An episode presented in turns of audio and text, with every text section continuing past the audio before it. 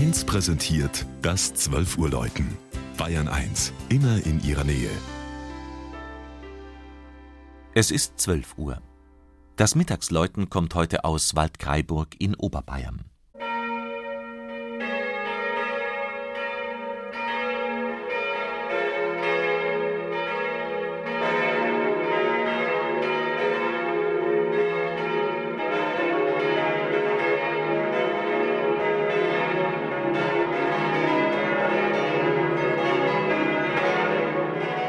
Die Geschichte der Stadt Waldkraiburg, mit rund 24.000 Einwohnern ist sie die größte im Landkreis Mühldorf, beginnt mit dem Zweiten Weltkrieg.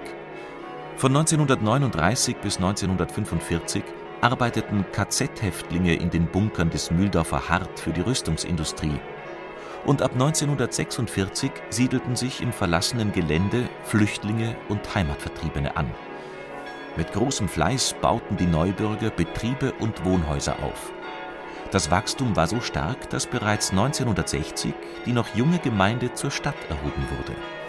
Das Zentrum Waldkraiburgs markieren die Türme zweier Kirchen, deren zwölf Bronzeglocken in ökumenischer Gesinnung aufeinander abgestimmt sind und auch die heutige Mittagsstunde gemeinsam einläuten.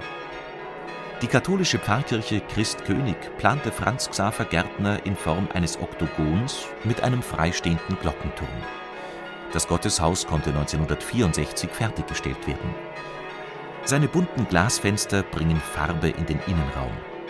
Wesentliche Ausstattungsstücke stammen von Professor Josef Henselmann und Hubert Elsässer. Fünf Glocken schuf der Passauer Glockengießer Rudolf Perner ebenfalls 1964. Auch die evangelische Martin-Luther-Kirche, welche die ehemalige Bunkerkirche ersetzte, wurde 1964 vollendet.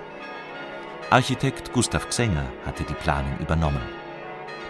Die Ausstattung kommt größtenteils aus der Werkstatt der Waldkraiburger Geschwister Brünott, das Altarbild von Angela Xenger.